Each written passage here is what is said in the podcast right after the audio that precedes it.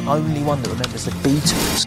Hello, I'm Guy Garvey. Richard Curtis and Danny Boyle have joined forces for yesterday. We got them together to talk filmmaking. I always saw Trainspotting just as the Northern Four Weddings. Music. These songs were part of us. And a world without the Beatles. A world without the Beatles would be infinitely worse. The Yesterday podcast, available from wherever you get your podcasts. Oh, yesterday.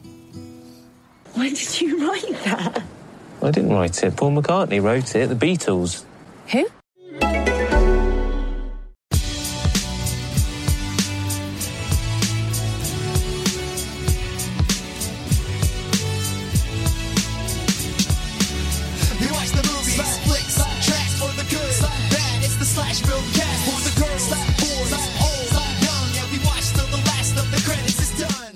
Hello, everyone, and welcome to the Slash Filmcast, the official podcast of SlashFilm.com. I'm David Chen, and with me are Devindra Hardawar, Jeff Cannata, and Kristy Puchko. Welcome to the show, everyone. Let me tell you a little bit about what we're going to be doing today. We're going to be discussing some what we've been watching. Uh, we're going to be moving on to some brief film news, and then concluding with an in-depth review of Sorry to Bother You, Boots Riley's uh, newest film that is creating quite a stir on the indie film circuit. So, looking forward to talking with you guys about that. Or actually, uh, I'm not looking forward to it because uh, I'm actually not going to be here after the what we've been watching segment. Uh, I am not available to do the rest of the show, but I will leave the episode in the capable hands of Mr. Jeffrey Cannata. My understanding, Dave, is that you are finally achieving your final form fusing with the A list. Uh, okay, so uh, you, you, know, Jeff, you're referring to the fact that in last week's episode of the Slash Filmcast, we had an extensive conversation about AMC Stubs A List, which is their newest subscription program,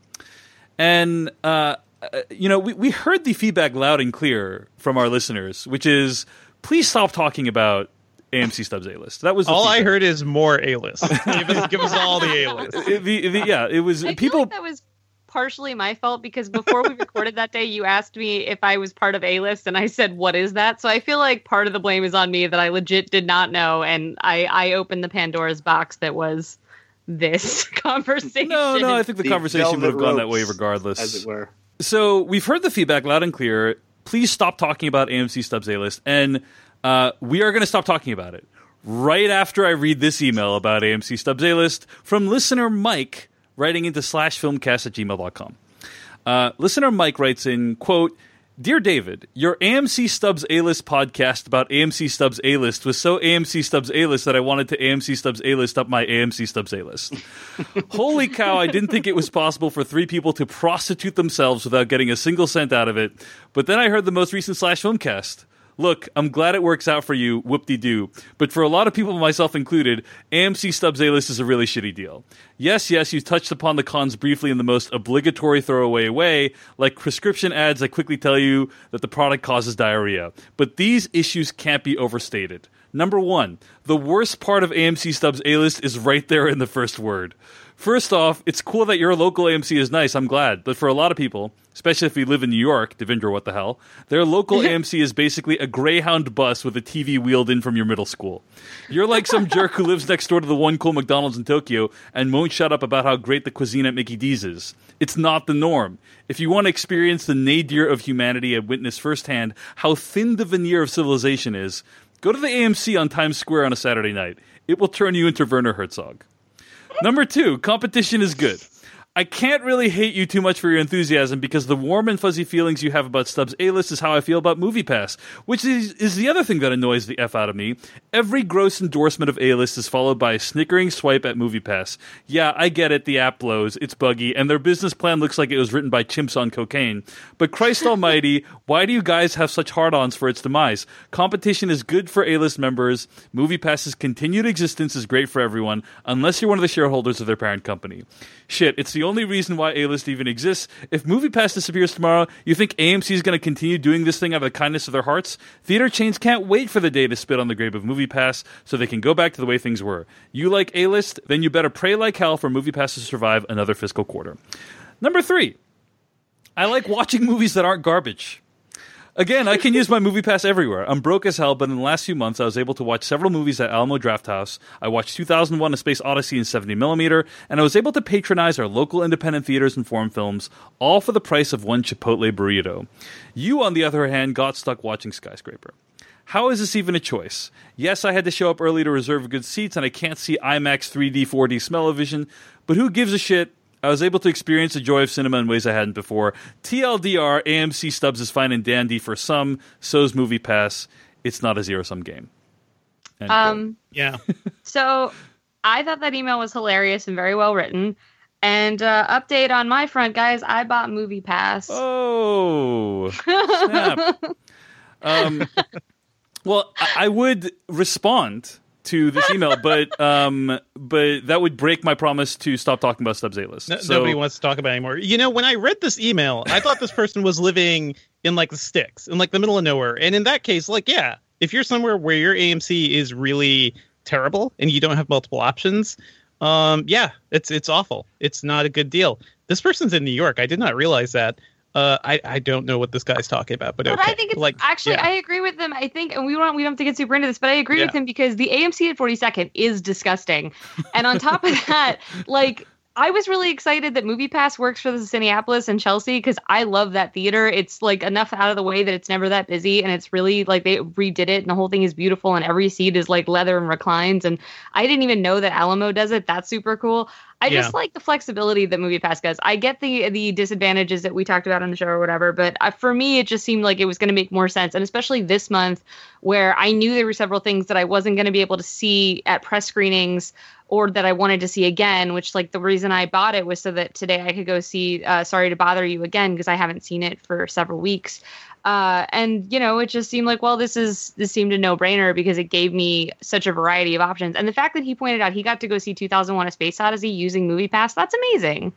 It's super Indeed, cool. indeed. Yeah. Well- Uh, let, us let's not stoke this war. I will say, I will say, the one thing I Let's not say stoke this war as you that- stoke the war. that at least no, at least for the AMC's in New York. Uh, if you want full IMAX, I think also one of the few full IMAXs in, in the entire Northeast. You have to go to AMC 68th Street, unfortunately, and also those Dolby theaters are great. So it really, it really actually does depend on what you're trying to see. For me, the convenience of actually being able to book freaking seats ahead of time is super useful. Like I was, I I used my thing to book a Fallout opening day seat on IMAX because uh, I I couldn't get into any press screenings, and that was very useful. So yeah, all these things come down to how you need to use it.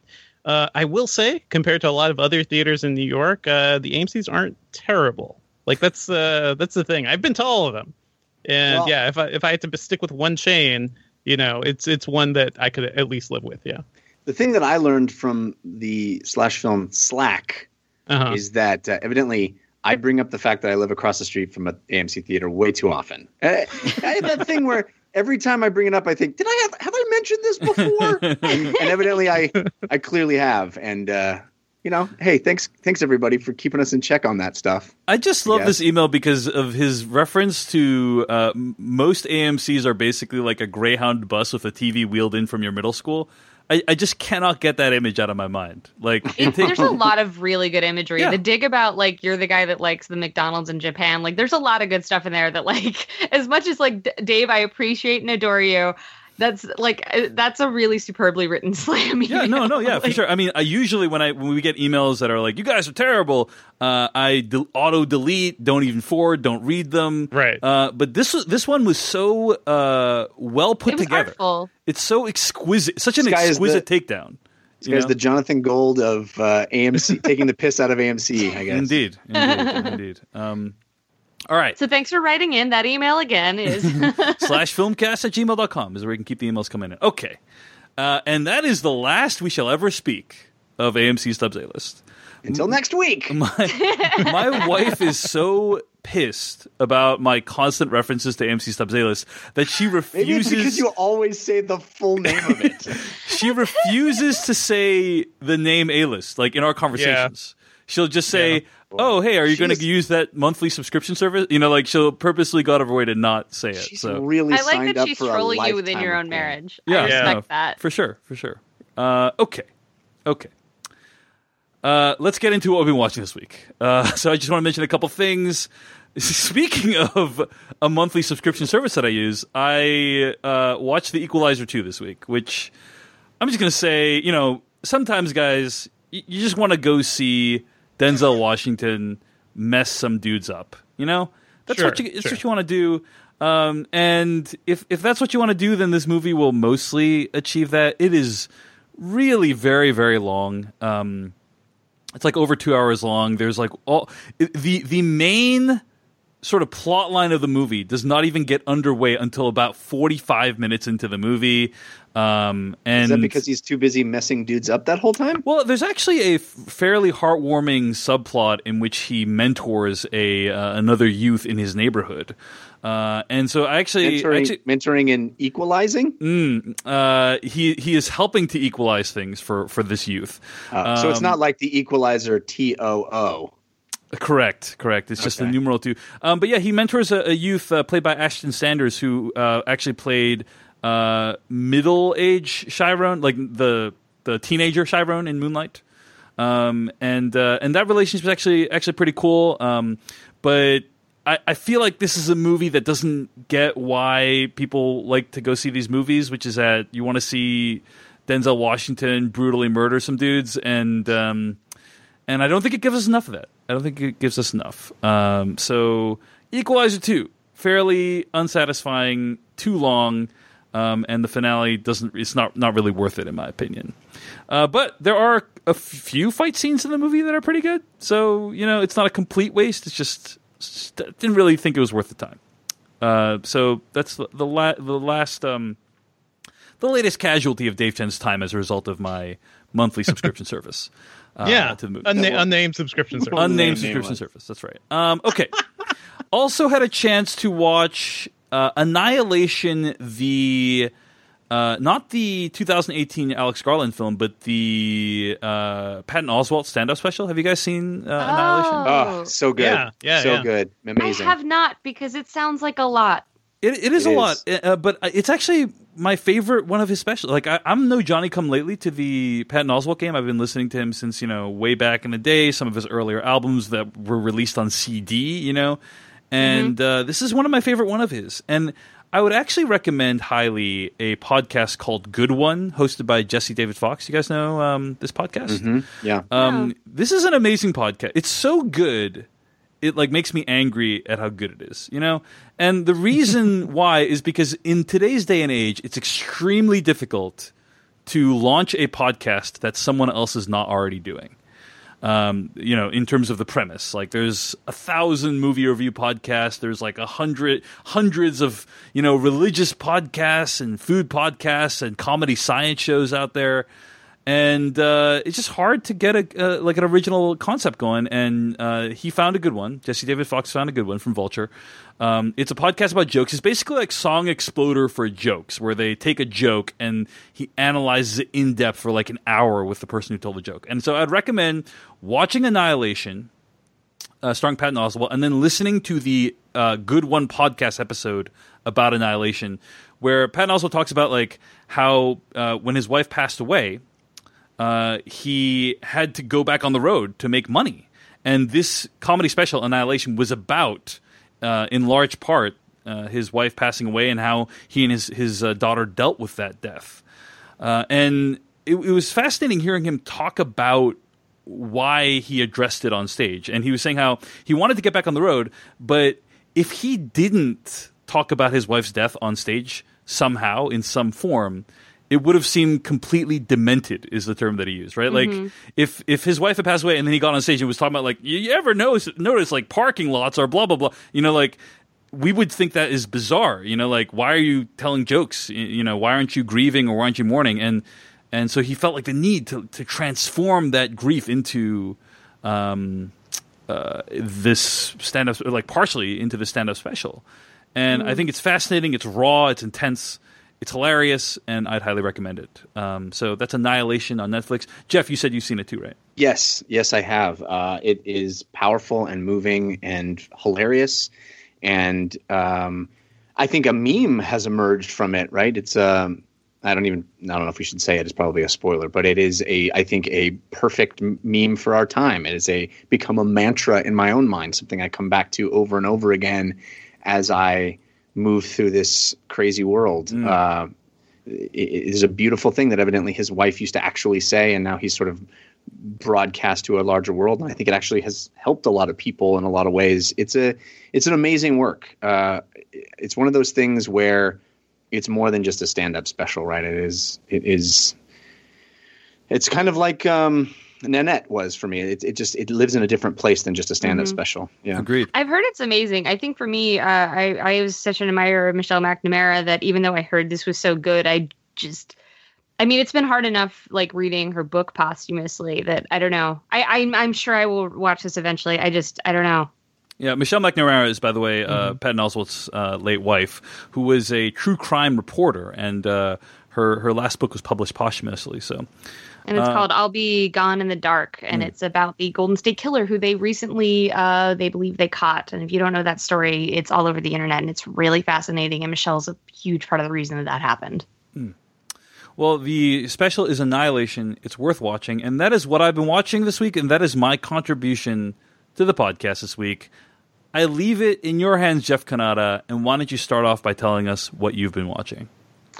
Well, um, I wanted to mention this. I just realized I hadn't really talked about it. We, you know, we did a podcast a few weeks ago where we talked through all of the Mission Impossible movies because we had been supplied with the uh, the new 4K Blu-ray editions, and uh, people enjoyed us talking about those films at length uh, in anticipation of the new Mission Impossible film. Uh, and I kind of briefly touched on the special features on those discs. I think we talked about it a little bit, but I have since uh, since we recorded that gone back and watched almost all of the special features on those discs, and I just would like to say how pleasurable an experience that is, and how much I would recommend it to people.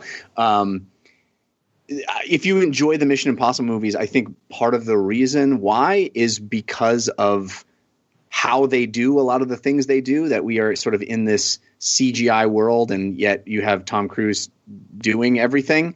And it's an extraordinary experience seeing the featurettes there's a they vary in quality greatly. Uh, actually that's not even true. They don't vary. They they progress. Like the earlier films uh, the special features are not great but as the movies continue uh, they improve a lot and you get more and more of them about the moments in the movie movies that you are most curious about and uh, it is a it is an exercise in uh, realizing that Tom Cruise, whatever you may feel about him personally, uh, is kind of a superhero. He's kind of Batman. Like when people talk about, I remember when I was a kid reading the the official handbook of the Marvel Universe, which was this like encyclopedia of all the heroes, and it would have little bios about them, and it would talk about their training regimen and all the skills that they have, you know. And I used to think, how does a person have the time to have skills in all those areas? Yeah, superheroes are. There's no way they could exist, and yet Tom Cruise proves that it is actually possible. Uh, because the the process of watching those special features back to back is the process of just hearing incredible specialists in wildly divergent uh, disciplines all saying the thing about Tom is he's incredibly good at he's he picked it up like I've never seen anybody study harder or do more or get I can't believe he we didn't think he was going to be able to do this and this and then he did it and it's just like all these experts are like yeah he's like the best student I've ever had and in wildly different categories and like You, you know, sometimes Jeff, those things feel like there's a gun just off camera pointed at their heads. Just like Maybe. you, you got to tell the world how great Tom Cruise is, right? Because uh, and it's Tom Cruise holding the gun. So maybe I but, gonna- then there's there's proof that he's doing all the stuff like yeah, yeah, they yeah. show yeah. him driving the cars and driving the motorcycles and uh, hanging off the side of the plane. And then there's like a one where he's learning how to hold his breath longer than a human should be able to. And it's like you just watch and they watch him behind the scenes, like hold his breath for six minutes. It's like there's nothing this guy can't do. It's it's Yeah. anyway, very entertaining to watch those. I would- I would recommend. them. But that's not really what I wanted to talk about. What I wanted to talk about is the new um, the new HBO documentary about the late Robin Williams. Uh, it's called "Come Inside My Mind," and uh, Robin Williams was was a pretty special person in my life. Not nearly as much as it is in my wife's life. My wife um, grew up, and one of the things that she is like a touchstone for her childhood was the Good Morning Vietnam soundtrack, which had a bunch of Robin Williams audio clips on it, and she and her family would listen to that on road trips. And so he really was very special for her. Um, so we watched it together, and this is a beautiful work. I think it is very sympathetic to him. It doesn't bring up anything that is well. I wouldn't say anything. They they de- definitely talk about his drug use, but it it comes. It's a very loving portrait, uh, and it doesn't talk about things like his reputation for stealing jokes and stuff like that. It doesn't touch on any of that. Uh, and it has interviews with his first wife where she's saying things like, you know, he used to cheat on me a lot, but I wanted him to. It's it's it's, it's kind of oddly toned in that way, where it really doesn't have much negative to say about him at all, which I guess is fine because it does paint the portrait of uh, a, a genius who uh, touched a lot of people's lives and really did a lot of good. You know, actually donated a lot of his time and energy uh, in the world, and it's it's beautiful. There's a lot of uh, I think very candid behind the scenes video that I'd never seen before. I don't know if anybody had seen before.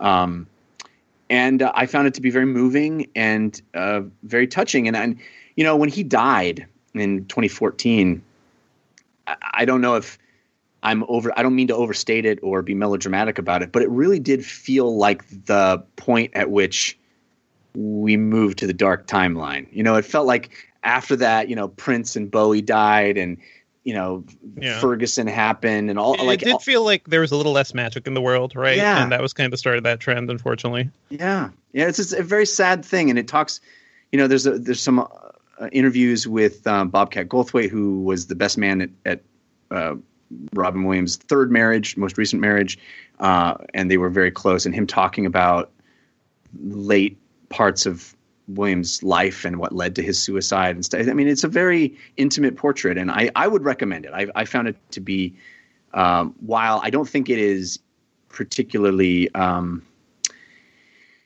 what's the word? It's not investigative. You know, it's not. You, they're not exposing his Right. life in any any sense. There's another one out now too, right? I think I hear is better. Yeah. Oh, I haven't heard. I don't know. Yeah. Perhaps that's true. Uh, I found this one very watchable and very, um, very moving, and and it has a lot of really old stand-up routines and and behind the scenes. There's like Mork and Mindy, you know, between cuts footage and Mhm. uh, interviews with Pam Dawber, and like it, it's it's comprehensive, and I found Yeah. it to be really, really. Oh, great. it's uh for I was thinking of the book. Uh Dave Itzkoff released Robin, which I hear is Ah. a very good book about his life too. so anyway, that has come inside my mind, and it's on HBO. Kristy, what uh, what have you been watching? Well, I was away last week at the Fantasia International Film Festival or International Fantasia Film Festival. Uh, I'm still catching up on sleep, so I might be getting that. But Fantasia is a genre festival in Montreal, and they have uh, it's weeks and weeks of just movies from all around the world, and some of them are just totally out there, and it was super fun. Um, so I wanted to talk about some of the things I saw there. Uh, first and foremost, I want to talk about I saw Under the Silver Lake, which is David Robert Mitchell's follow up to it, um, It Follows. And this played at Cannes, where let's say it was divisive. That's. uh, I knew people who had seen it, and I heard some people say that they thought it was amazing, and other people say they thought it was kind of trash. And uh, Is it another horror movie? no, not remotely. Um, it's so the premise is uh, Alexander Garfield is this um, guy who lives in Silver Lake in Los Angeles, and he becomes kind of fixated on his next door neighbor. And um, the day after they talk for the first time, she disappears, and he becomes obsessed with what happened to her. And in trying to track down what happened to her, he comes into all these weird corners and meets all these weird characters but it is not like a dark noir. It is a stoner noir. It is super trippy and weird. It has a kind of almost magic realism going on to it. And it is two hours and 20 minutes. Um, so I think it is the same cut they played at Cannes. I forgot to uh, get that confirmed, but I mean, the screen time seems similar to what played there. So I think it is the same cut um, because it was supposed to come out in theaters, I think, in March or May this year, and then it got bumped to December, and there was a lot of speculation of like maybe they're recutting it. Um, but this seems to be the same cut. Uh, and I did not expect to like it because I was not really into It Follows, and people have been comparing it to Inherent Vice, which is another recent stoner uh, noir, and I don't like Inherent Vice, and I was kind of like, okay, well, let's do this. um, I like for the first hour, I was uncomfortable and I hated it, and I hated what was happening. And then I realized that was maybe the point. It kind of reminded me of Cosmopolis in that way, where I was very uncomfortable and I thought that meant maybe that the movie was doing something wrong. And then I realized, oh, I'm supposed to be uncomfortable. Uh, and once I kind of made that adjustment, I was able to kind of enjoy this movie. And it is so strange and so beautiful and weird. And it is, um, I wrote about it for Riot Material and I would call it a twisted love story for or a love letter to Los Angeles. Um, in that it, it kind of loves Los Angeles warts and all, but it's like not blind to the warts remotely and does engage in a criticism. But I can't say much more than that without uh, spoilers. I feel like I'm like I, I know everyone gets very concerned about spoilers. I gave you the faintest idea of the plot and have said very little else, but it's a totally bonkers movie.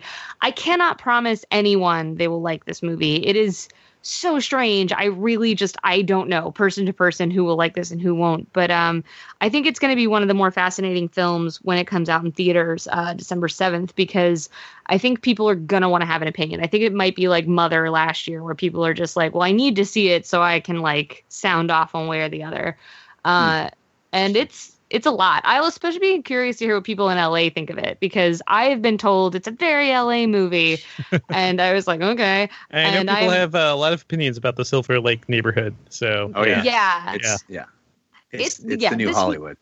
right. And this this movie is like it's it's. I think it's a satire. I like. I kind of want to see it again immediately because like there's so much going on in it that it's kind of like you're hard to pin down what he Mitchell's trying to say with it, but I feel like I got a vibe for it. I wrote about it on Riot Material, so if you want to know more about it, I recommend going there.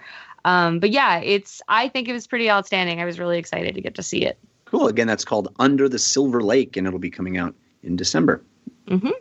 Uh, and then uh, the world premiere of a movie called The Man Who Killed Hitler and Then the Bigfoot. Yes. Fantasia. Ah, yeah. What a uh, is there a better title? No. Uh huh. Yeah. So from the title, I feel like you have a pretty good feel for what the movie's about. Uh, I don't know that I need to get into that much more, but uh, it's it's actually uh, the writer director's debut. His name is Robert D.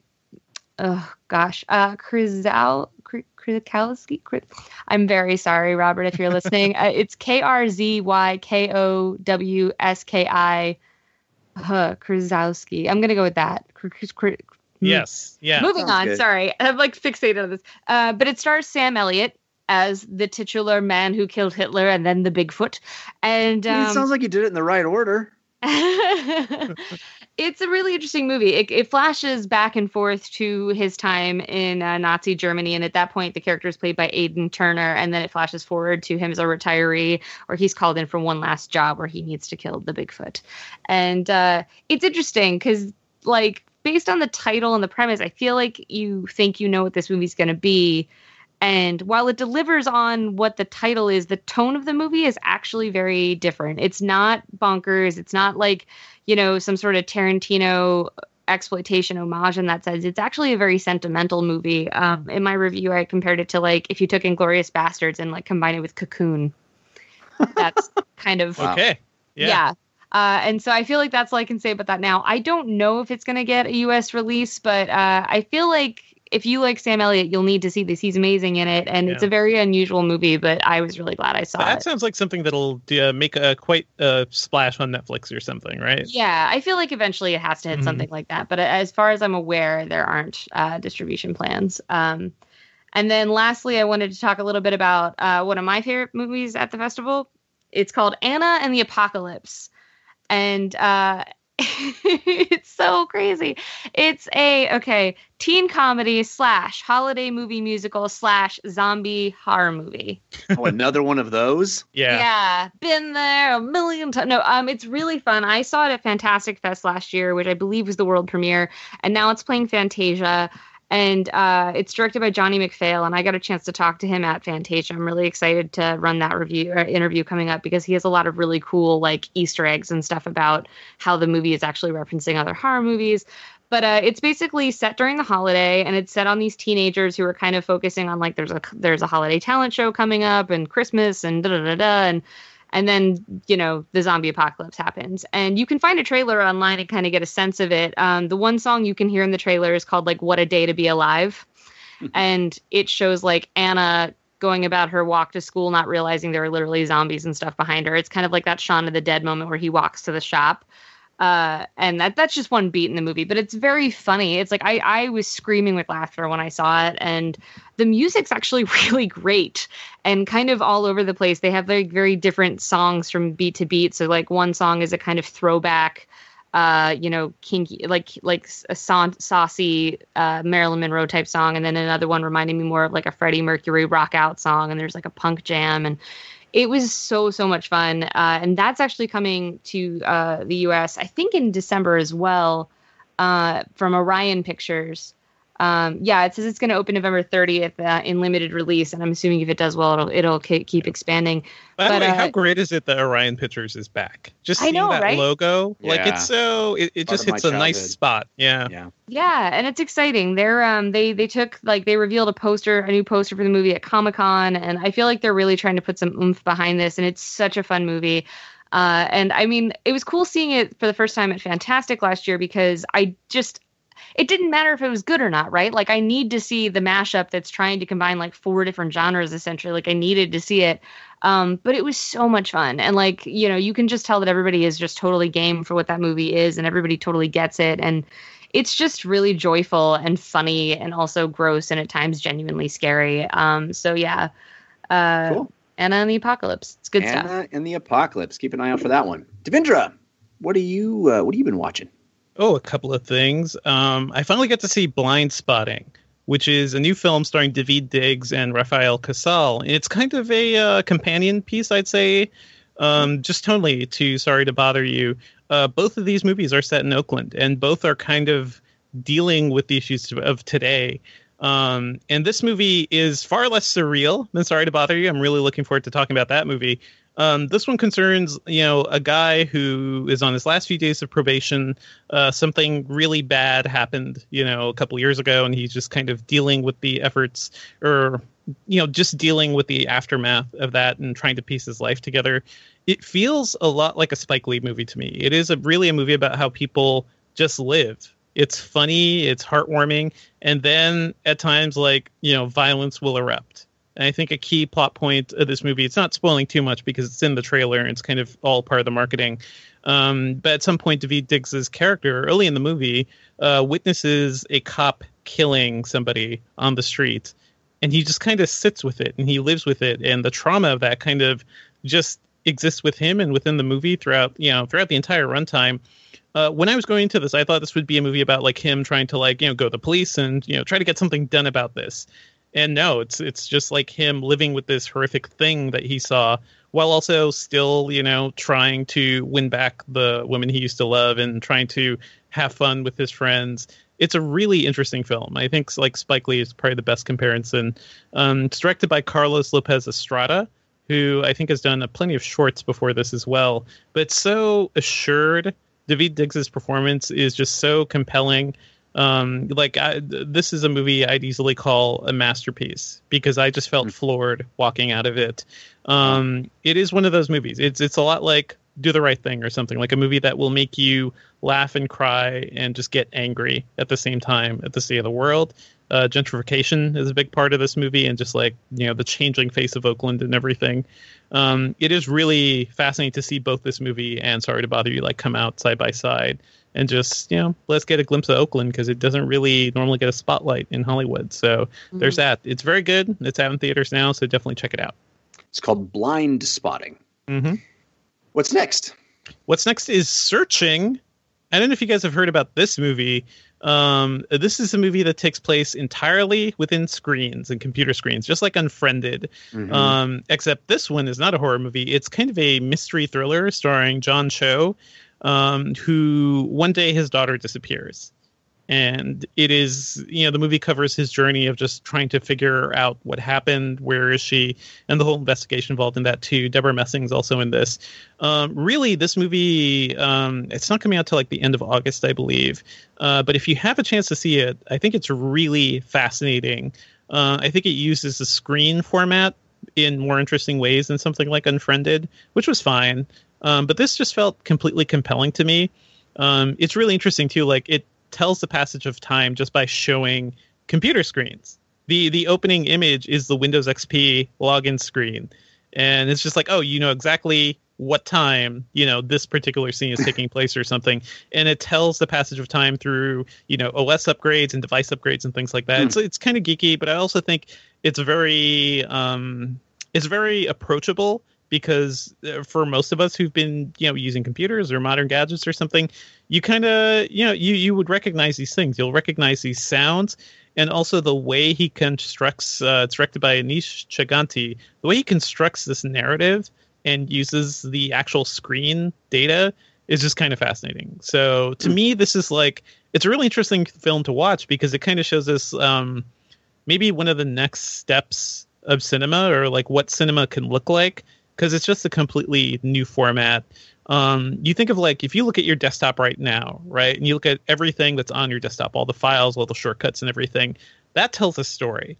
And it's really fascinating to me how this movie kind of does that at certain points. At certain points, you'll see John Cho's desktop, and it's like a crazy, you know, wall of just clues and data and things like that. But it also like tells you something about this character and kind of how he's thinking. Uh, Google Sheets plays a big role in this movie when it comes to like hunting down you know the suspects and trying to organize all the information Just little Finally, a things movie like that. about Google Sheets. finally and it's like really close up google sheet shots too so it's uh you would not think that a movie like this would be so interesting and intriguing uh, but i think john cho just really sells it. Like this is completely his movie. Most of the time you're just staring at his face and you know watching his emotions. Um and also this is the second like john cho noirish film i've seen recently. I also saw gemini a couple weeks ago. And it's really weird because gemini is a much more cinematic movie. It's more traditionally shot has a great score and everything. Uh, this movie has a terrible score um, and the way it's shot is just like it's kind of all over the place because you're just really depending on the computer screen. But i think it's a much more interesting mystery.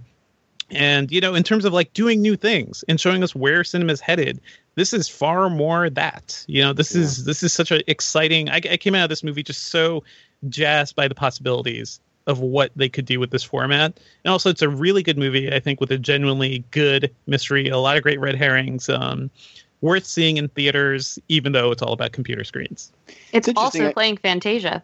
oh yeah yeah It it feels like a lot of people try to crack that nut, and it's Mhm. exciting to hear that it sounds like these guys have have done that. yeah i think unfriended mostly did it but this kind of goes all the way Yeah, very Yeah. cool. It's called Searching, and uh, you had one more thing. one more been watching. thing just a quick shout out to the expanse on syfy and uh, you know i've talked about the show before uh, i kind of gave up not gave up i just got kind of distracted in the middle of season two so i spent the past couple weeks just catching up because i heard season three was very good and that just ended and have to say the show is as good as always but i think it got even better in season three um, david strathairn joins the cast and he just adds this whole I, I don't know. I think I think he adds quite a bit to this cast. Um, and his character Gravitas. Gravitas is good. I mean, they had um Jared Harris on the show before too, and um, uh, what's his name? What's his name is escaping me right now. Vegan Police from Scott Pilgrim. Uh, Thomas Jane was in the show for like the first two, the Right. first season or so. Like uh, it's had great haircut. actors. Yeah, that that haircut. Um, you know the the show's had a lot going for it. I think in the third season it got a lot more refined and a lot more focused. Uh, it is ultimately you know it's a show set a couple hundred years in the future. Um, there's a civilization. How to explain this? I guess like there are a faction of humans on Mars, and they're the people who went to colonize Mars, and they ended up very militarized. And then there are people living along like the asteroid belt, and they're sort of like the rejects and the downtrodden of the society. And the people on Earth are basically the ones who are kind of richer or have more money, typically. Um, so it's these different like it is a story about humanity and class struggle, but using these new ideas. And I think like it just does some things really like really smartly. Like I don't think um I've never seen a show like a sci-fi show deal with um, you know, what if you got an internal injury in zero gravity? What does that mean? It means And- you die.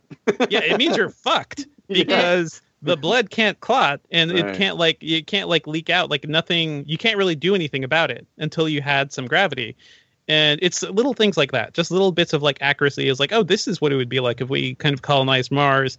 And uh, if we had a bunch of humans living along the asteroid belt for you know decades a hundred years or so it would be a completely different culture. And their language would sound very different too. Like all the belters they have this really unique patois that i really love. And um, yeah david strathairn gets to do that as well. So it just sounds great. Um, great actors great writing all around worth watching especially if you missed uh, battlestar galactica and you missed like that a sense of like high budget high quality science fiction you know space battles and stuff um, it, it I, I think it'll really scratch that itch for you Very cool. The Expanse season three. All right, guys, uh, we got to talk about some film news this week. It was Comic Con week. We had uh, Comic Con this last weekend, and usually there's a lot of news coming out of Comic Con. Not so much this year. I would say maybe the revival of Star Wars Clone Wars Mhm. being the the only real big surprise that came that out. aquaman trailer jeff I mean, I don't. which I didn't Steven watch it Universe yet. is getting a movie. I just Oh, I'm yeah, that's excited nice. about that. that yeah, is so nice. there's good stuff. There's some Yeah. good stuff. But concurrent with Comic Con, uh, I think the big news happened, and it's a um, it's a controversial subject. It's been a charged subject, but it's one I think we should uh, talk about.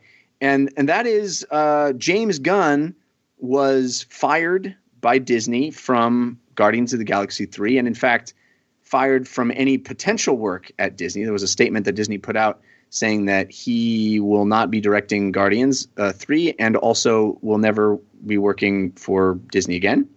Uh, and this is because of some tweets that he wrote uh, almost 10 years ago now that were, uh, in his words, uh, jokes in poor taste uh, that sort of made light of pedophilia.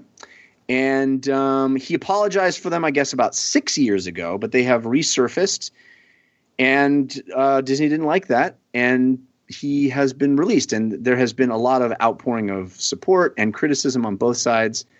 And um, Kristy, I wonder what your take on that. I mean, I know you were at a different festival while all this was uh, hitting the fan. Um, but what what was your response and reaction, and what's your feeling about how this has all come down? I mean, they were jokes in poor taste. I understand why Disney did what they did. Uh, I was most surprised that, like, I don't know. I guess that, like, when he got the Disney job, he didn't immediately go back, or that Disney didn't have people that went back through his tweets and deleted a bunch of stuff. Because, like, Mhm. the guy was a Troma director. Like, the jokes are in bad taste, but that's also, like, kind of Troma's whole thing.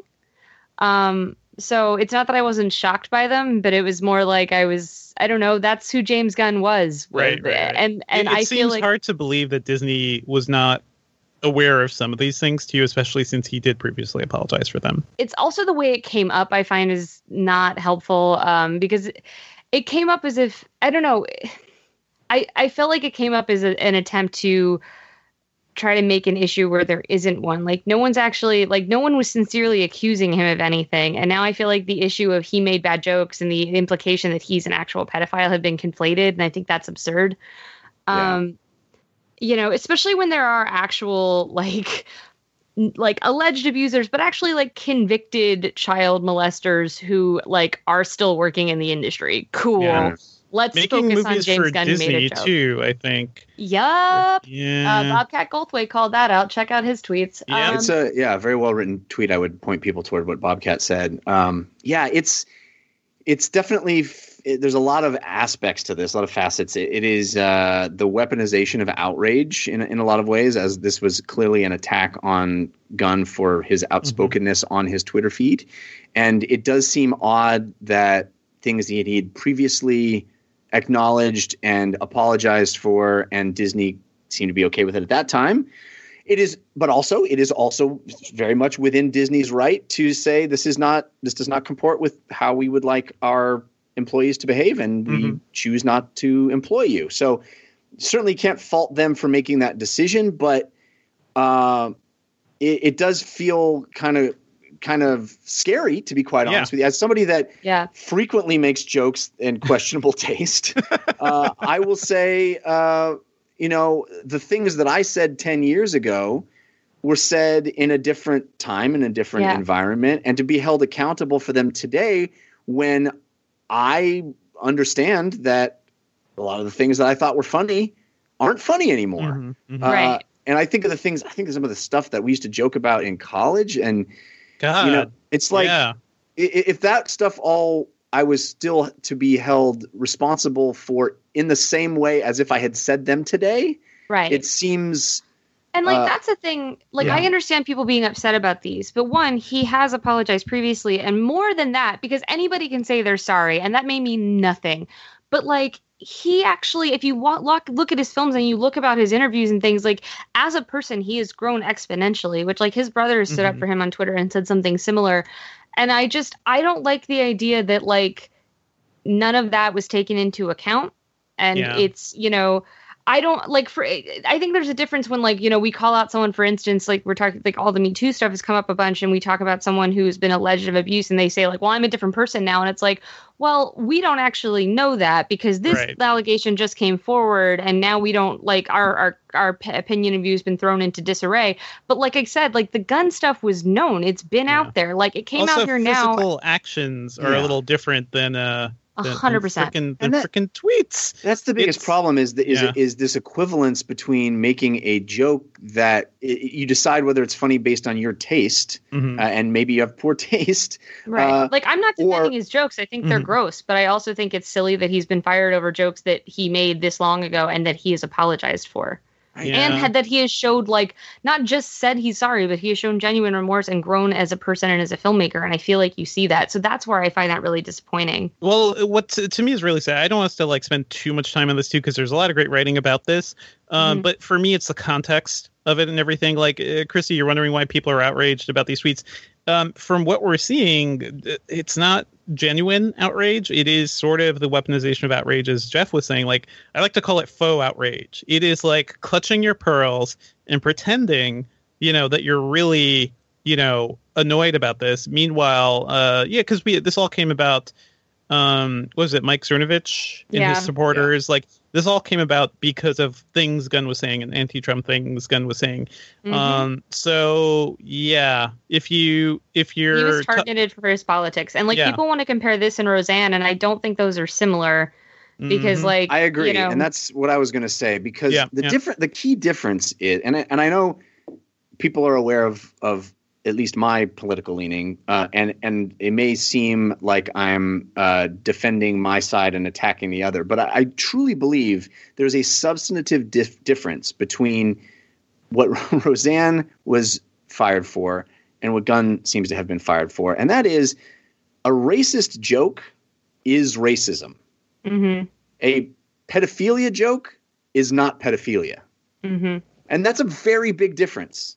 That's a very big difference. It's So- also not like the first joke she had made along the like she she's she said things repeatedly and like even as she apologized she was still liking comments that were still blatantly offensive. Like Roseanne just kept doubling down and even now like her defense I don't know if you saw on Twitter but her defense uh she released a video where her defense is still not helpful and you know Yeah, I just she's don't going to be on similar. Hannity this week, so I think I think they'll clear everything up. I'm sure. right Yeah. I'm sure that'll take care of it but I mean well, and, you I know just- people want to get james gunn arrested for these for these tweets Right. yeah Right. And I think that that's really Yeah. dangerous when like you're talking you're, when you start pointing the finger about things like this. I mean, I don't know, like Pizzagate, a guy ran into an actual pizza shop with a gun because he believed all these like theories and whatever that don't Yeah. have substance to them. And I just find it all very scary that like I don't know. I, I I'm disappointed in this happening and um I don't know what the easy answer to it is. I Well, I think Yeah. the I think the actionable thing, and, and part of the reason I wanted to bring it up uh, on the show is something you know. If only Dave Chen were here, he would he would have said this already. But I, I will I will speak in his behalf because he's off. Um, I mean, there's only so many hours in the day when you can Mhm. see three movies in in a, in a week. Um, don't don't say it I Don't- won't. I wouldn't. Yeah. I, why would I? I would never bring that up. Um, but I believe he would probably say this uh, more eloquently than I. But I shall I shall do my best. That um, the actionable bit of takeaway, I think, from this, and something that I have realigned in my head, is how we behave with social media. And that is every single thing, and I, it took me too long to realize this, but every single thing that I write on Twitter or Facebook or any any uh, Instagram, any of them, should be treated as if I am publishing a press release to the world. Right, right. It's not written to your audience. It's not written to your friends. We often write those things as if we're hanging out at a bar with our group of friends, of the people that are following us, and that is that is not how these mediums are being eh, received. They are being received as press releases to the universe, and at any point, any any of those press releases can be picked up and broadcast to an audience you didn't intend and didn't foresee. And so I unfortunately have retreated quite dramatically uh, from posting my thoughts and feelings because I had to realign how I how I conceptualize even the process. And I think what I'm going to go going to do is honestly delete all my old stuff and just uh, you know be very conservative in how I how I handle these things. I don't. I mean, small Yeah. c, obviously, small c I- conservative. Yeah, know, No, no, I, no, I- I yeah. wouldn't blame you, Jeff. Yeah, because Well, I also think that Mhm. if you think about it, I was talking with my brother about this, and he pointed out that you know you look how long some people have been on Twitter. Some of us have been on Twitter for like eight, ten years, yeah, yeah. and he pointed out like language change, changes in that time too. So something that like maybe wasn't and considered an offensive word at the time could be brought up later to make it seem like you were being a real asshole. When like at the time that's just something you know that's not really the case here. Like it's not like there was a point where we're all like, guys, pedophile jokes are super hilarious. Like these were these were meant to be taboo. They were meant to be provocative. They were meant to be offensive. I'm not again. I'm not defending the jokes. I'm saying that like they Yeah. like he, no no one's really defending the jokes. The comment the comment is whether like. 10 year old jokes are a good reason for him to get fired now when this has already been in theory dealt with.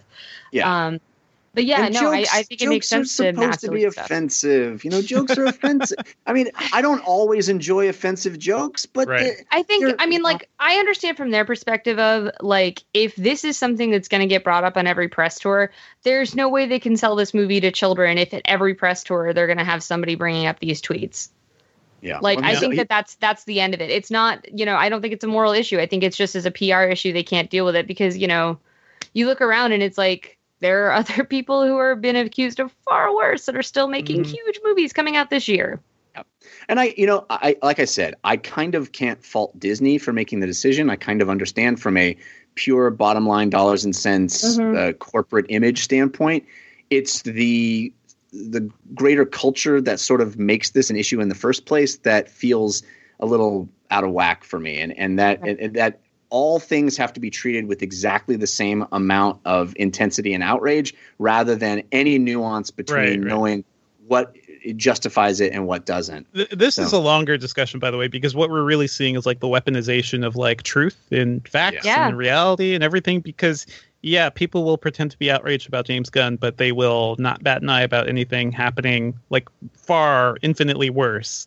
You know, with the people Mhm. they support, or you know, yeah, the people Where, they're where we cheerleading draw a against. line between if a, if like an Yeah. entertainer says something shocking and if you know a politician does. So yeah, Yeah. Uh, All right, watch well- watch what you tweet, folks. Yeah, I made mean, a joke. It was I tweeted this before the James Gunn thing happened, but I tweeted think before you tweet, then don't tweet. Uh huh. Yeah. And I think about that every day now. Yeah. Yeah, it, it, it- often it is very uh, it is a very cathartic thing to type out your tweet and then and delete then it delete it. And then delete it. before before Into- pushing send. just Yeah. let it vanish. Uh, I tweeted uh, amidst all this thing, like I do feel like we'll have an upcoming sci-fi movie that's all about somebody like going back in time to stop themselves from tweeting or something, and like Wasn't that that was sort of the uh, thing in uh, the Dark Knight Rises, right? That That's she wanted to go back and erase her internet existence, Yeah. basically. something The, like the that. Black Mirror episode writes itself. Everybody, yeah. Uh, yeah, I just think it's weird that like literally we're at a point now where tweets can can derail someone's career, however temporarily. I think James Mhm. Gunn will bounce back and be okay ultimately. But yeah, I think this is a really complex conversation, and I don't want to come in like acting as if I have the answer because I don't. I think it's yeah. I, I I think what he said is terrible. I think his response was as good as it can be. I understand why Disney did what they did. I just think the whole thing sucks. Mhm. Yeah, and not to beat a dead horse here, but it, what he said is is terrible. But also the joke the joke always with stuff like this is how terrible it. The joke is Right. Is Yeah. a reflexive joke on the teller. It's like, it, don't we all agree how horrible this is? That's why it's fu- funny. I don't know. Anyway, that happened, and it continues to happen. And if this story develops, we will talk about it on the show. I th- it, it is a big, you know, film story, and uh, ultimately, it means that Guardians of the Galaxy three either doesn't happen or happens with a different writer director or what. So that that's something that's going to develop as well, and I think it will be fascinating to see how it all plays out. Because one of the things I had seen on James Gunn's Twitter prof- uh, uh, uh, feed was a finished screenplay for Guardians of the Galaxy three that he had he had posted a picture of. So Mm-hmm. uh, evidently, we're not getting that movie, so we'll, we don't know what that movie would have been. All right, guys, it's time now for our review of Sorry to Bother You. Man, I'm just out here surviving. And what I'm doing right now won't even matter. Baby, baby, it will always matter. Thought you said you fixed that. Get a room! I got a room, mother.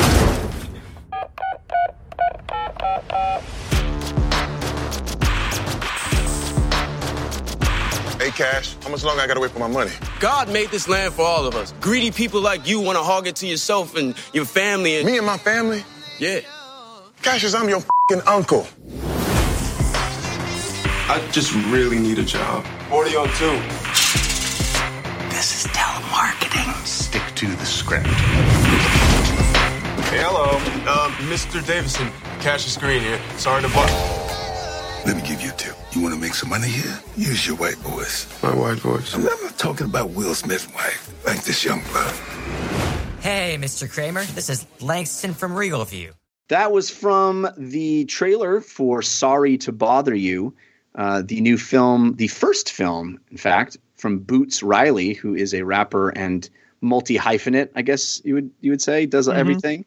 Uh, the IMDb description is as follows: In an alternate present day version of Oakland, telemarketer Cassius Green discovers a magical key in professional success, propelling him into a macabre universe. I love any description that uses the word macabre. Uh, Sorry to Bother You stars uh, Lakeith Stanfield and Tessa Thompson. And uh, it does, it is a surreal film that is difficult to talk about uh, without spoiling it. So I think uh, most of our discussion will probably take place after the spoiler tag. But uh, you know, this is movie is is is surreal because people read newspapers in it. uh, Devindra, tell me what you thought of Sorry to Bother You. Oh yeah, add this one to my I love this movie soundboard because uh, I I genuinely do love this movie. Like this movie, um, it is so. I think what's so amazing about this film, um, it is a stunning, like the strongest indictment of you know modern era capitalism that I've seen of like corporate, uh, the corporatization of the world. Like there's, it says a lot against the tech world and just like I, I think a lot of things too about like how what we value in life may I don't know may not always align with uh, what society tells us to get. I, don't- know if that's making any sense. Anyway, the way I like to think of this movie, it is a straight up like mashup of uh, Brazil meets Idiocracy, and I think that's that that's it. Like it has, it is all about like this you know one lone office worker who's trying to deal with like this crazy bureaucracy and corporate structure and the like uh you know class system of the society he lives in. But it's also about like this dumbing down of society and some insanity that's happening. Um it, it, it to me just feels like a really wonderful commentary on american culture today. Um what i love about this movie too is it doesn't feel polished. Like in it's very much a terry gilliam-esque film in that it there's just so many ideas. It's just throwing so many things at you. Um, and not everything works or i think clicks in as you, you'd expect in maybe a more posh film or something. But i think that's exactly the point. The energy of this movie is pure like it, it is very punk. It feels very like you know boots riley is very angry about the state of the world right now and he put all of his ideas and his heart into this movie, and I think you can really tell. Um, I love Lakeith Stanfield, love Tessa Thompson, and uh, the basic concept of this movie too. I think is just kind of fascinating. Um, what else? Also, Steven Steven Yeun is in this movie, and he gets a chance to shine, and that's a rare thing too. Like he's. Uh, uh, you know, I've liked him in plenty of other things, but I think here specifically, and we could talk about some of that in spoilers. He's a really interesting character too. Uh, but yeah, uh, I loved it. Loved it. Yeah, it's interesting. Uh, everybody seems to be talking about how it is such a perfect uh, movie for our time, Mhm. and yet, evidently, Boots Riley wrote this several years ago during the Obama administration, and it was actually published. The full screenplay was published in McSweeney's Yeah, in 2014. So um, I find that fascinating. Uh, Kristy, what did you've seen? Sorry to bother you now twice. Yes, I Uh, saw what- it at South by Southwest, so uh, that was obviously a while ago. So I went to see it again today to refresh my memory. Yeah, Um, and what did you think? I think it's phenomenal. I mean, like I heard a lot of stuff out of Sundance when it hit there, and I purposely was trying not to read about it because I thought, like, okay, I'm going to go see this. I don't need to know anything, and uh, it's just like I thought I knew what it was going in just based on the buzz from Sundance and like there's there's no way there's no way for you to predict what's going to go down in this Right. movie and I think that's Right. part of why it's so sensational. Uh, I think that Gilliam's a good point. I think it it also reminds me of like uh, uh, Kaufman and uh, Gondry and Mm-hmm. there's this The one, the one that I was always thinking of also is uh, the beginning, like the first 20 minutes of Joe versus the volcano. Right. Yeah. Yeah. Um, it's been a while since I've seen that, so I, Yeah, uh. I don't know. But ahead, um, but yeah. I really like how this movie is so madcap, and uh, I wrote in my review for Riot Material that what I really like about it is it feels like Boots Riley. Um, he leaves it all on the screen. There's, it, there's like, it feels like he's holding nothing back. It feels like he does not think a second film is promised, and if he's only going to make one movie, it's going to have every goddamn thing he wants in it. And like, you know, there's just so much texture to the movie from the actual dialogue to the characters to some of the plot twists to like Tessa Thompson's earrings. Mhm. Like so what's going on in the background on like every scene? Honestly, there's there's like so watching it again it was really great because since I had already seen it I knew what the plot was, I could just kind of enjoy the periphery of what was going on and like there's just so much within the frame. It's there's so much storytelling going on. Um, Boots Riley just knocks it out of the park, and uh, I we haven't mentioned Armie Hammer's in this, and Armie Uh-huh. Hammer is perfectly cast. Armie Hammer in the most Armie Hammerist uh, role. Yeah, and we'll have to get into spoilers like why it's the most Armie Hammer role, but like, uh, and I feel like yeah. Anyway, but uh, Armie Hammer is great in this. They they just have such smart casting. Um, it's phenomenal. It, it's just you've never seen a movie like this before. Like I know we're comparing it to like these dystopian movies, and that does make sense. And I Mhm. think any film uh, that is basically attempting a counterculture argument uh, could be compared to Sorry to Bother You in some sense, but I really don't think we've seen anything like this. It just feels so its own thing, and uh, it's fun in part because there are points where you just I just didn't know what to do with what I, I was just like I, I Right. like I, I I just have to sit back and watch because I'm It, it's so fresh, like you cannot predict like what will happen next because like every Right. scene is something new and insane. Yeah. yeah you can't fall into like the easy pattern of thinking you know what's going to happen or like you know there's there's a, a like low level of discomfort the movie throws you into and like what's been fun is like i've been following boots riley on twitter and he's been retweeting what people say about the movie Uh-huh. And a lot of what people say about the movie is like i just came out of uh, sorry to bother you what just happened. And uh i find that really funny because of course like you know i i that's kind of the joy of it is to come out and look at your friend and be like what did we just see? And you know uh which is part of the reason you know i've had people uh tweeting at me for like a month now being like no seriously though when are you guys talking about sorry to bother you? Um and it was really just we needed all to go see it. So thank you for your patience. Um but yeah it's it's a movie that's rich with ideas and that has a lot going on and is so exciting for all those reasons but also just the comedy in it is is so irreverent. And like we were talking about like taboo jokes.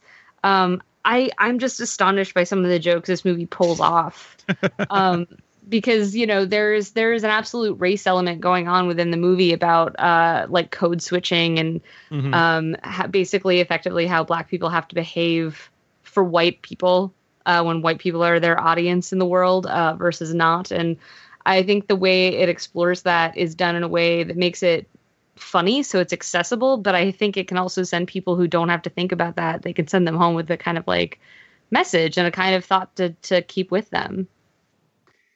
Yeah. Uh, yes. I uh, definitely agree with you guys. This is one of those you have to see this movie movies. Uh, it is. I think it's going to be the one that people are going to talk about all year long for the rest of the year. Uh, it's sort of, I, I know a lot of people have been comparing it to Get Out, and there are some easy comparisons to be made there. But I also think that in the same way that that film sort of had its own dialogue that it generated, I feel like this movie is going to do that and should do that, and um, will. It'll be a very important conversation. Mm-hmm. I was blown away by it. You guys are so right. It doesn't feel like any. It, it really feels like an outsider making a film for the first Yeah. time. It Yeah. feels like. I mean, even just structurally how it works and Mhm. how he like crossfades between scenes and how the tempo just feels like it's its own thing rather than what is very conventional in films. It, it's it, it switches tone in, in hard right turns all over the place and to to have somebody be able to pull that off their first go round uh, making a film like this it's it's an extraordinary thing i also agree that it doesn't always work and i honestly think that it kind of loses its way Mhm. toward the end it, it tries to be about so many things and it has so many ideas that it kind of collapses under its own weight by Oh, the yeah. end and There's and I- a clear point where things get crazy. Yeah. Um, And I then- like yeah, you take it or leave it. Yeah, yeah. I like crazy. I really do. And and I mean the movie's crazy throughout, but it like it it really leaps off the cliff at the end, Mm-hmm. uh, toward the end. Uh, and I just don't. I feel like a some of it is just so on the nose. I won't get into it in spoilers, but my my more cogent point is that I I it is imperfect, but sort of beautifully so. Yes. I just wish it it stuck the landing a little better, and I don't think it it quite does at the end. I think it just it just wants. It's like the guy that already won the argument, and then just like has three or four more things he wants to say. You know, it's like, okay, no, no, dude, dude, you were great. No one to to leave Yeah. the stage. um, so uh, I just wish that it it had had one more draft and just kind of whittled it down a little bit at the end. But man, there's so much good in there and so much that will stick with me and that I'll be thinking about for years. Uh, the performances are incredible. It has so much to say about our world and race relations in that world and just the things that we, we are willing to do for ourselves and how we should think about our place in the world and the power structures that exist. It has it's eloquent on so many points. It just it just feels like it's like you said, Kristy. He feels like this is the only time he's going to get to make a movie, so he has to cram Right. it all in. And uh, I just wish that it could have had a little more time to breathe, and Yeah. stuff would have been left out a little bit. also I have to say this is probably the most like I don't know progressive movie I've seen around like labor and labor Yeah. rights. Like Mhm. this is this movie alone is probably getting a lot more people to think about. Hey, maybe a union is a thing I should be thinking about in my job. Uh, because we can't trust our corporate parents or something. Yeah, like Uh, like the last yeah. movie to do that was Norma Rae. You know, like when's it, Which when's it- actually when- gets a shout out in this movie. Yeah. Right. Yeah. When is the unionization uh, the central point of a, or not a central point, but a, a major factor in a film in the last 30 years? Much less a comedy. Yeah. Yeah. Yeah. And you're right. It's very funny. It's very funny. Mhm. Um, but let's talk about, I mean, I think, honestly, I think we would all agree that if you haven't seen this movie, it's a good idea to go in not knowing what you're Yeah. about to see. If you haven't seen it, bail out right now and come Yeah. back later Yeah. because like we're gonna talk spoilers and I don't want you to have the ending ruined. This is not a situation. I don't tend to. We're I the don't middle. always think that's. yeah, that's true. I don't always think that spoilers are negatively going to spoil a quote unquote movie, but uh, I, I meant quote unquote spoil a movie. But uh, I think in this instance, you really there's the movie takes a hard turn, and uh, I really don't want us to be the reason that you know about that going in. So if you haven't seen the movie yet, please tune out and catch up with us later. Yeah, this is not a movie where at any point did I feel like I knew where I was going. so, uh, and I, I was delighted by that. So, yeah, definitely do yourself a favor and do not listen as we now enter Spoiler Town. The secret. You're gonna see this coming. No. But you won't find it because, of course, You're not gonna see this coming. you're not really looking. I have been puzzling over how it works. You don't really want to work it out. Who's in the box? I have been dying to tell you. I want to tell you my secret now. You want to be fooled. All right, spoiler free for Sorry to Bother You. Should we start? should we start with the ending? I, I think we have to start with the reveal, like Yeah. that that moment. Like, how did you Where react? Cassius goes through the olive colored door and not the jade door. yeah. Yeah. Um, yeah. How did you react, and how did your audience react? Because I, yeah, I didn't, I didn't have like an audible reaction, but my I saw it was with my wife, and she like, she like audibly gasped when like things got all when it was revealed who was crying out in pain, and you see the full extent of this, you know, tormented horse human. Uh, yeah, we also that was don't something. know if we're in we're quite in a drug sequence Right, at right, that right. point. You know, so you're not. Re- I I was the movie had gone to so many crazy places by that point already that I'm like, am I just on a drug trip right now? Or we is this really real? Or you know, it's it's yeah yeah Yeah, um, I remember South by Southwest audiences like gasping and some people literally just screaming. Uh, but what was funny was watching it today, uh, like four o'clock on a Tuesday. Um, the audience was very subdued. There were like some gasps, and I thought that was kind of funny. And I do wonder if it was people who had already heard what was going on or whatever. But uh, Right. That's yeah. also a very four o'clock Tuesday audience reaction. Like, oh, I Yeah. snuck out of work early. I'm just, I'm just gonna do something. Yeah, I was not sure what to expect. Like, When I looked around, I was Yeah. like, "There's a fair amount of people here." Okay, like, what's up, my Tuesday afternoon people? I don't. I was not sure what to anticipate. Um, but yeah, I that was like that was actually I was a little bummed because when I was scrolling through tweets at Sundance, I had seen in retrospect someone reference something like a minotaur, and when I saw that, I was like, "Oh, that's what they meant." But I didn't understand like i it wasn't really spoiled for me exactly because when i saw someone being like yeah the minotaurs and sorry to bother you i was like i don't know what the fuck that means uh so when i put it in context i was like oh that was and then i got mad that someone tweeted about that at a sundance i was like that was really Oh, yeah. uncool That was Like, all over the Sundance uh, coverage, by the way, because I was looking at Yeah. early coverage from a couple other sites, and people were mentioning horse humans. I don't know if like they. To me, it feels like something you try to keep just a little, just a little quiet until the movie Right. was in wider think- release. But maybe they were talking about it more openly there. I don't know. I think when I reviewed it at a South by, I purposely did not explain exactly what they were because Mm-hmm. I thought I'm still months away from people actually seeing it, and that felt really unfair. Um, but I mean, everybody teach their own when everyone figures out what their Right. spoilers are. Um, It's interesting particularly that- right now that basically runs recaps, and apparently that counts as criticism now too. So whatever. Evidently, uh, one of the uh, Equisapiens uh, is played by Forest Whitaker, which I think is crazy because I- I have believe no way that. of knowing. you know, um, I thought. I mean, honestly, that was the point. One of the points, maybe a little earlier than that, where I kind of feel like we we, we went off the rails a little bit for me. Yeah, yeah. Uh, and I feel like you know, workhorse is a bit on the nose and felt a little. It just felt uh, it, it it was beating me over the head with a concept that I think could have uh, could have been expressed in a more poetic way than You give it a Oh, with I the liked dead horse. Yeah. yeah, right. I mean, I liked it because I thought the whole idea is about the like the, what ultimately what the film is challenging is capitalism, right? Because Mhm, mhm. you have Cassius feeling like he doesn't have a place in this world. He doesn't know how he can have any impact. Uh, he's literally a guy who makes his own trophies so that he can feel validated. And then he gets this job where he's actually good at it and he's actually good at making money. And no, even when the job is increasingly shady, he's still happy because he's still getting the sense of validation in the forms of like, you know, money and praise from his boss and champagne.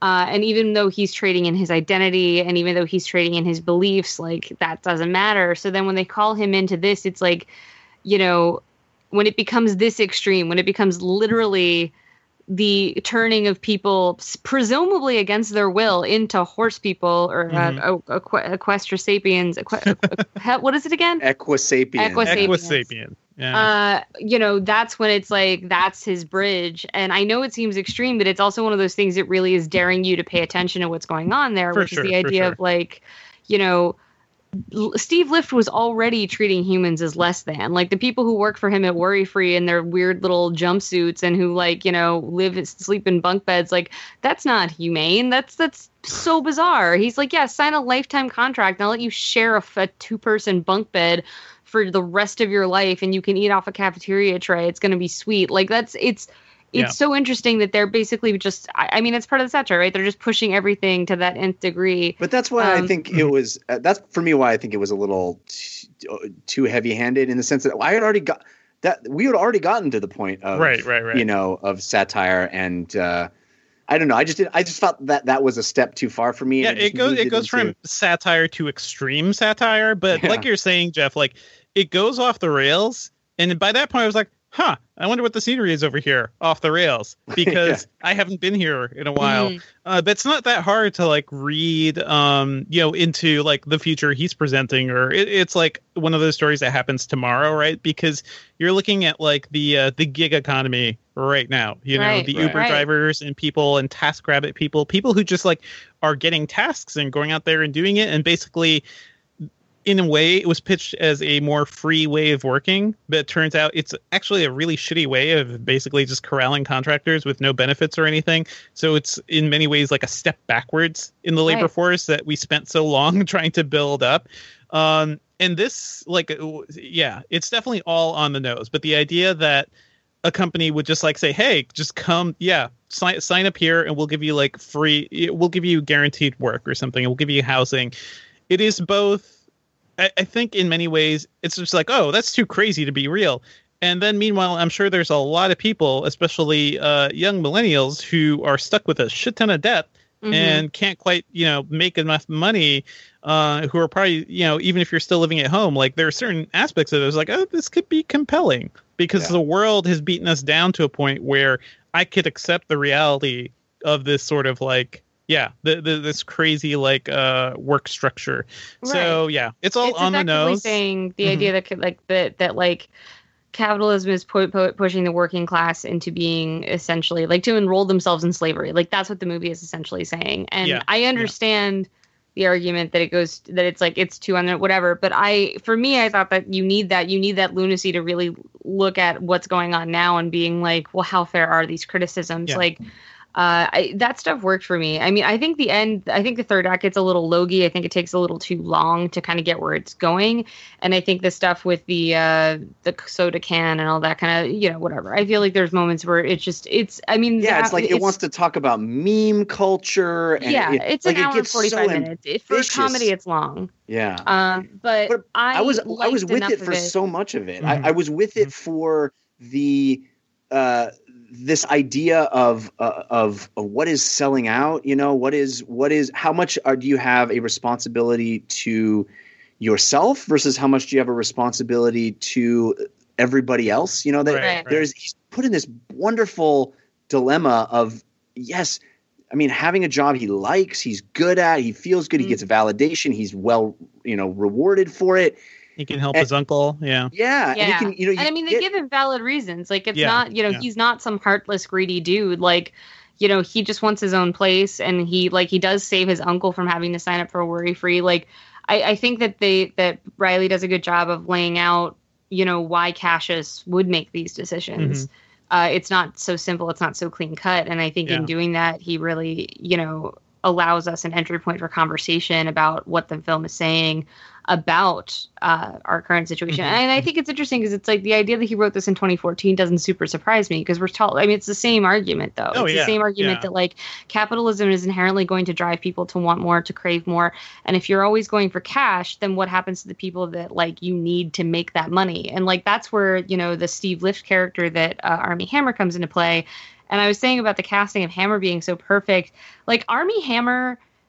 I I've like I'm this is not a dig at him and I genuinely mean that because I think he is very charismatic and I think Right. he's so much fun and one of my favorite roles is like him playing Prince Charming. I just I but like he really knows how to use that square jaw and his like very like strong masculine American voice. the preppiness of it Right. like there, there's a lot going on there yeah He knows how to play that into perfectly like the douchebag American guy and it's like he did that in uh in Social Network Mhm. with the Wink- Winklevosses, and he did that in uh, Birth of a Nation, playing a slave owner. And then here he's essentially a modern slave owner, where I mean, he looks like you know this cool guy, where he's like walking around these fun shirts and like wearing like a skirt, so you think he's progressive or some shit, and like you know, like oh look, he has drugs at his party and blah blah blah. But it's like you know, you scratch a little underneath the surface, and everything he is saying is wildly offensive and gross. And it's like, you know, his his his offer to Cassius is offensive on its face. It's essentially that like I am creating a new slave race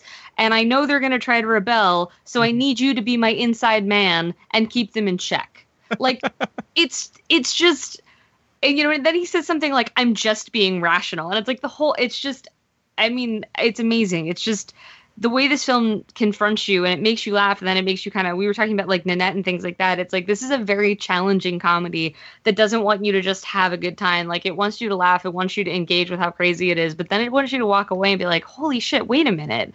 And I'm excited that so many people on Twitter I'm seeing like I don't and I don't know how far they're getting in their in their discussions at home or their digestions or whatever and uh but like, you know, I I'm excited now that more people are seeing it because when I saw it, I only Yeah. knew a few people that had seen it, so I didn't get to talk with people about it because I was like, "There's no way to do that without me, Yeah. like painting your version of this movie." I, I do feel like anybody who sees this movie is just like I, I got to talk about this with somebody. Mm-hmm. Like, like uh, Jeff, I totally understand like what you're saying about um like the themes and everything, like how on the nose this movie can be.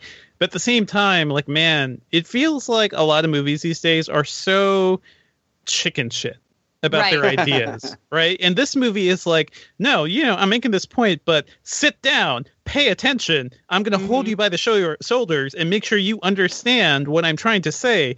And I, I kind of appreciate that this movie does that too, because it does kind of it wakes up the audience in the way too. Like even if you were just it, it really forces you to pay attention to what's happening. That's all. I'm sure it could have been done more artfully, um, but it's so like it really just grabs you. This idea of this new slave race, basically, and honestly, this whole thing couldn't come at a better time. Uh, I'm sure he, you know, he wrote it uh, long before the Trump administration. But yeah, we saw this coming. Um, I, I would recommend you guys and the listeners um, have, read this article on Medium by Douglas Rushkoff. He's kind of a technology and media commentator, very smart guy. Um, it's called Survival of the Richest. And in this article, he talks about being paid the most money he's ever been paid by a bunch of billionaires to come and talk to them about the future. And he goes there and he's like, okay, like uh, I'm just going to give them some broad concepts, things to invest in, right? He gets there, and these people are preparing for the end of the world. These people are saying, so I'm building like, you know, a bunker and I want a security team. How do I keep the security team from rebelling? How do I keep the security team from like, you know, how do I keep them in check? Should we have security collars? Yeah. Like, what's going on here? After the apocalypse, when there's Yeah. no money, Yeah. how Mhm. do I make sure that they don't kill me? Yeah, so they've given up on the world. They're not trying to fix it or anything. They're just trying to survive, uh, using you know the the power of their money for as long as they can.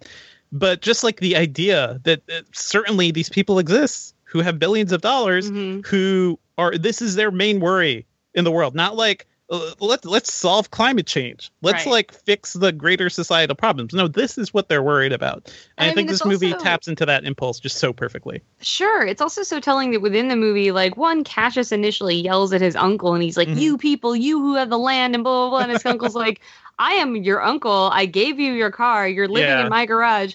And it's like he has that outrage early on, but it's like it's unfocused, and and then it's like when he actually meets somebody like this, it still takes him a while to actually gear up and respond. You know? Um, Yeah, I, I, my only response, Devindra, to what you said about um, the movie grabbing you is, I, I just felt like I had been grabbed. I was grabbed. I was in it, man. I was digging this movie Mm-hmm. So much, and I and and I don't mean to overstate my Yeah, criticism of the end. I don't. I, I it didn't ruin the movie by any I stretch. also like Jeff. You're somebody who engages with art, right? You sit there and you do this. You do this a lot, right? Because this is this is what we do. We sit and we think about movies and the deeper themes and everything. I do like I have you know just trying to talk to movies about uh, with people who don't watch too many movies, right? And dig into the artistry of it. I, I think sometimes it is useful to like really really make certain things clear Right. in terms of what you're trying to say because not everybody may understand like the subtext or the subtlety Right. of what certain the certain narratives are saying. And there's a, there's still a lot of subtlety, I think, in the movie and a lot of subtext. And as Yeah, Kristy yeah. was pointing out, a lot of stuff happening around the periphery and the edges of the frame, and and a lot of it seems to me um, things that are established and then sort of abandoned. Like there's this whole thing about Tessa Thompson's character sort of cheating or or you know stepping Right. out. they and- were they were on a break, like They were on a break. No, I agree, Friends, Yeah. they were on a break. not I don't know like her her romantic interlude with uh Squeeze Right. is uh it, it really it, it doesn't come to much and there are lots of scenes that Yeah. I, and I love the movie for this. I, there Mm-hmm. are a lot of scenes that are just there, like they in a in a more streamlined film they would have been edited out. You know, he- Sure, there's a sure, there's a scene where Cassius goes into a like a, a back room at the club, and it's he's just like uncomfortable and getting spilled on, and then comes back out, and it's like, why why did we see Oh, that? It's I mean, I think you need that for the payoff for the party later, though. Where like Yeah, he, yeah. even if he can get access to like the cool room, he has no place within it. And then again later, when he actually has access to the cool room, he still has to sell himself out with that horrible attempt at rap. Oh man, Yeah. that's I- like th- this movie. This movie has, I think, some of the most memorable scenes of the entire year. But that scene will certainly go down because it is uh, it is certainly very blunt in what it's saying. Uh, but at the same time, that oh man, that that feels like a lot. That, that feels like a lot of things that are happening. about that yeah. between the first time I saw it and the second time, and then when he starts like Yeah. when Steve starts coaching him that he wants to like tell a story, tell us about a time you bust a cap in someone's ass or whatever. this is what they want. What they the way want. he's yeah. the way he succeeds is the most disturbing part. The way he A finally hundred percent. succeeds. Yeah, yeah. Oof. But uh, Yeah. there are a few other scenes I want to point out as being favorites of mine. Uh, I think my favorite scene of the entire movie is the moment where uh, Cassius and his friend get into the insult war that's a compliment war. Mhm. Uh, I just I I, ado- I adored that. Where they're like Oh man. they're clearly having a fight, but just telling each other how great they are. Very funny. Yeah, and he's like, "You Very smell funny. amazing. Thanks. Yeah. It's just deodorant. We are two good smelling men." Like, yeah, it's very. so good. we haven't talked about the white voice yet, which I feel like it's astounding I we was haven't just about there. to bring that up. Yeah, uh, I love that David Cross and Patton Oswalt are the widest voices they could find, and I particularly I don't know if this was conscious, if this was a uh, a bit of serendipitous casting, but I, I don't know if you guys are aware, but uh, David Cross used to be famous uh, in the early '90s for doing a black voice as part of his act. He would like Oh, hold his Oh. throat. He would like hold his throat and do a, a black voice. Yeah. not know again, about jokes that do not do not work different anymore. time different Yeah. time but uh, i just found it funny that i don't know there's it, it sort of had a, a resonance there because of that flipping that on its head too but I my favorite thing about that is is danny glover's explanation that it, the white voice isn't about sounding white Mhm. it's about behaving in a way that is carefree. Mhm. and and how that is uh, irresistible to people looking to purchase things. And honestly if you hear you know if you read any books on salesmanship that that's the truth. That's, that's what Right. a lot of people you know I- I- advise you to do. Uh, i just thought that that whole like i said i was so into this movie and it was making such i think uh, razor sharp points all the way through it and then it just felt like it stopped using a rapier and started using a mallet and that's that's my it's my only criticism Yeah, yeah. well, I Um, actually didn't realize until looking at the uh, IMDb page now. So whenever Detroit, because Detroit gets a white voice too, but she doesn't use it at uh, at telemarketing. She uses it in the gallery, mhm, and mhm. hers is like a it says it says Detroit's white British voice was Lily James. yeah which is great but it's like yeah because she's selling to like you know like basically wealthy white people. So to to like i i think it's just really interesting the way that the the movie uses the quote unquote white voice to uh show how in in public spaces uh and, and in spaces where you are in a predominantly white you know population how black people feel potentially the pressure to uh placate. And Yeah, i thought that the way they did this was a really it was a way that we al- like allowed us to laugh at the execution but i think it does send you home kind of thinking about that and thinking about like you know have you ever been in a situation where you're effectively the steve lift right. Yeah, yeah. It's a it's a little too real, and yeah, uh, I I think it is the most like pristine and clear, you know, uh, vision of uh, code switching in Mhm. a movie today. Like it is, because it's not just uh, the idea of like carelessness, right? Like it's. It is kind of fascinating. It reminds me too of like uh, that that famous quote that's quoted way too many times from the Great Gat- uh, from the Great Gatsby, right? Like Mhm. Daisy Buchanan, they're, they're what careless people or yeah something like that. Like yeah, that is, it is that sort of like wistfulness of being rich and not having a care in the world. that uh, to me is just really fascinating too. And uh, I tell you, like, yeah, I, I code switch. Anybody who's not white has to code switch to fit into the society. So it is very like, uh, I don't know, it, it hit a lot of notes for me. I'll Mhm. say that. Um, and this movie too, I have to say, I really love the casting all around. I, by the way, love that Steve Yeun gets uh gets a moment with the girl. Yeah, Doesn't doesn't really He's very happen too sexy often in these this. It was exciting to like get to see him play that kind of part. Like, Yeah, I did not know that uh, him swinging around a sign was going to be a thing I'd be into. I You're think like, it was "All right." maybe not him because you can't really see his face, but it Yeah. seems enough like him that I will give him credit. It was Um, too no, conspicuous the face hiding to be Yeah. uh, to be him. but, But, that's uh, okay. That's a very tough skill to pick up. I'm curious what you guys think, particularly you, Kristy. Uh, what what your read of uh, Detroit's performance art piece was. I don't know if I understand the question. Oh, the uh, her. What, what did you make of that scene? What what what, what was Yeah. she doing in her performance when she had people throw things at her? And what like clearly, I think Cassius didn't get it, and I kind of feel like perhaps the audience didn't get it. Uh, in in he was Um, kind of a surrogate I for the audience not getting I it. got it, but I also don't know if the point is to get it. Um, I think that Mm-hmm. I think that within the context of the movie, what we're supposed to get from it is that she is literally willing to put herself out there in a way that he is not, and that is why their relationship is falling apart. Because, like she said to him, she's like, "I can't roll with you on this," because you know he's willing to bow down and sacrifice his principles and his friends and whatever to the dollar, to success, to whatever, and she is literally willing to let people like whip telephones and pigs or uh, sheep's blood and to expose her body and to challenge these things but still within a context where it's she has some control. She's on that stage. She gets to choose that she's on that stage. She is using a voice to engage with the audience and she uh, drops it when she talks to cassius. Um, so i feel like there is something about that about this you know about I don't know. I think I think it's about her the the difference in which they interact with these societal pressures. And I do think it's Mhm. interesting that when she was talking about what the art exhibit means to him, we don't actually get to hear it because like her voice goes all wonky because he's not really listening. He's just focusing on like the the pot in her hand and how he just wants to toke up. Um, Yeah. And so, like, we don't, you know, she remains a little bit of a mystery, which honestly, it's kind of my one criticism of the film is that, like, Mhm. she's not exactly a manic pixie dream girl, but she feels a kind of ambiguous political dream girl, like, in a way that uh, I would have liked to have understood Detroit more.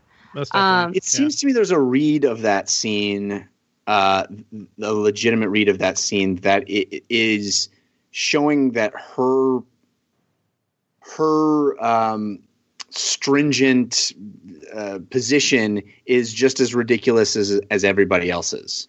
Uh, and I, I don't know if I mean I, I don't know if anybody else sees it that I don't way. know. No, no, no. I, I what do you totally mean by her? What What is her stringent position? like Uh, the idea that um like like she is more real than what Cassius is doing, right? She's not really selling herself out, but at the same time, Oh, I she's see. definitely like she is she is literally inviting people to throw Right. shit at her. Well, but it's Even- actually a performance. So I like I Yeah, maybe yeah, that's yeah. supposed to be the idea of like performative po- Yeah. politics or whatever. But I, I there's think like you came up with the the key word there is control, right? Because like she is in control of that situation, although uh, her control is that you know it's her exhibit and she can leave if she wants to. But at the same time, like it doesn't stop anybody from throwing something really heavy that could hurt her too. Like Right. it's there's a I'm lot not of so sure that, around there. that she yeah. Mm-hmm. comes out of uh, out of the film. I think everybody is uh, a little bit marred. Uh, all of the, it's it it's I think it undermines everybody's Mhm. position. I don't think she is uh, completely yeah. You know virtuous in, in every respect. I think I- I, I think, think it, it kind of makes fun gray. of her a little bit. Yeah, maybe a little bit. And also, by the way, like uh, let's let's not forget to talk about what she is actually saying. Uh, which, by the way, I love uh, Chef Kiss for for the scene and for Boots Riley because it is a Last Dragon deep cut uh, where the villain's girlfriend basically gets fed up with him and says, "You you know what? You you are you know making your career based on me and my looks and Mhm. everything."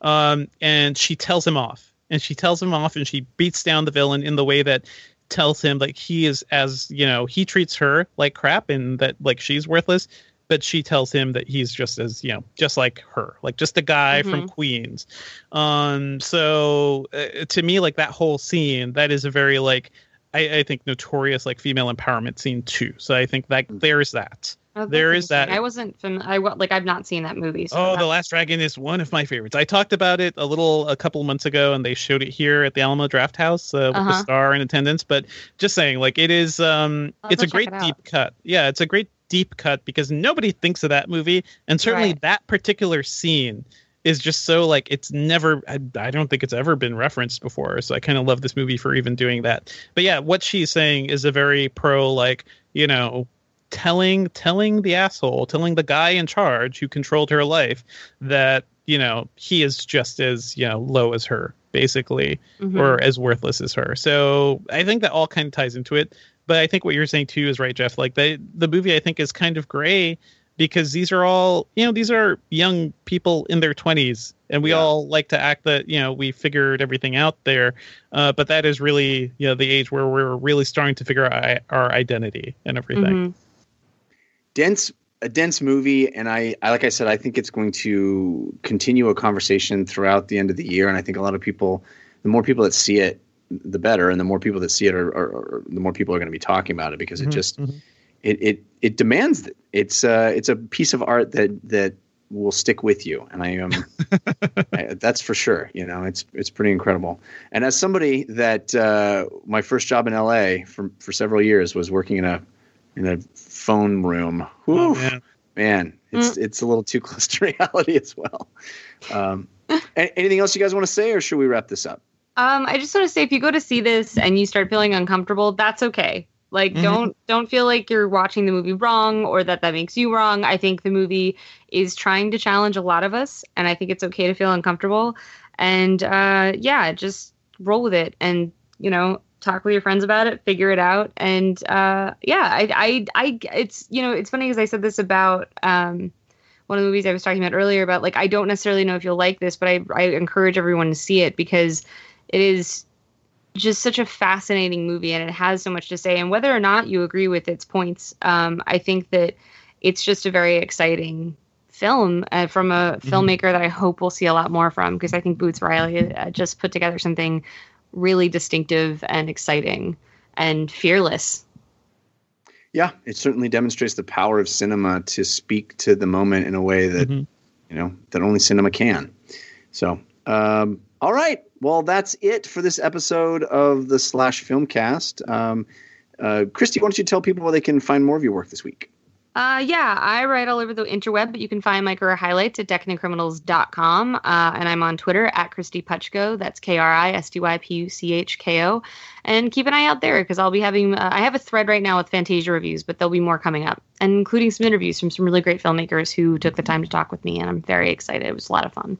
Nice. Awesome. How about you, Devindra? Oh, I'm on Twitter at, at Devindra, and I write about tech at Engadget.com. And uh, keep an eye out there for, um, I don't know, a bunch of stuff. I'll have something about searching uh, in the next couple weeks, and I'll, I'll actually be sitting down and chatting with the director and John Cho. So hopefully an interview will come out of that too. Very cool. And you can follow me on Twitter. I'm at Jeff Cannata, which is spelled with two N's and one T. And I do a show about video games called DLC, which you can find at 5by5.tv slash DLC. Uh, next week, we will be, uh, it will be the triumphant return of David Chen, uh, because I don't think anyone can stop him from talking about the movie we will be discussing, which is Mission Impossible Fallout. See you then. Till then, we're out. Watch the movies, flicks, tracks for the good, bad. It's the slash film cast.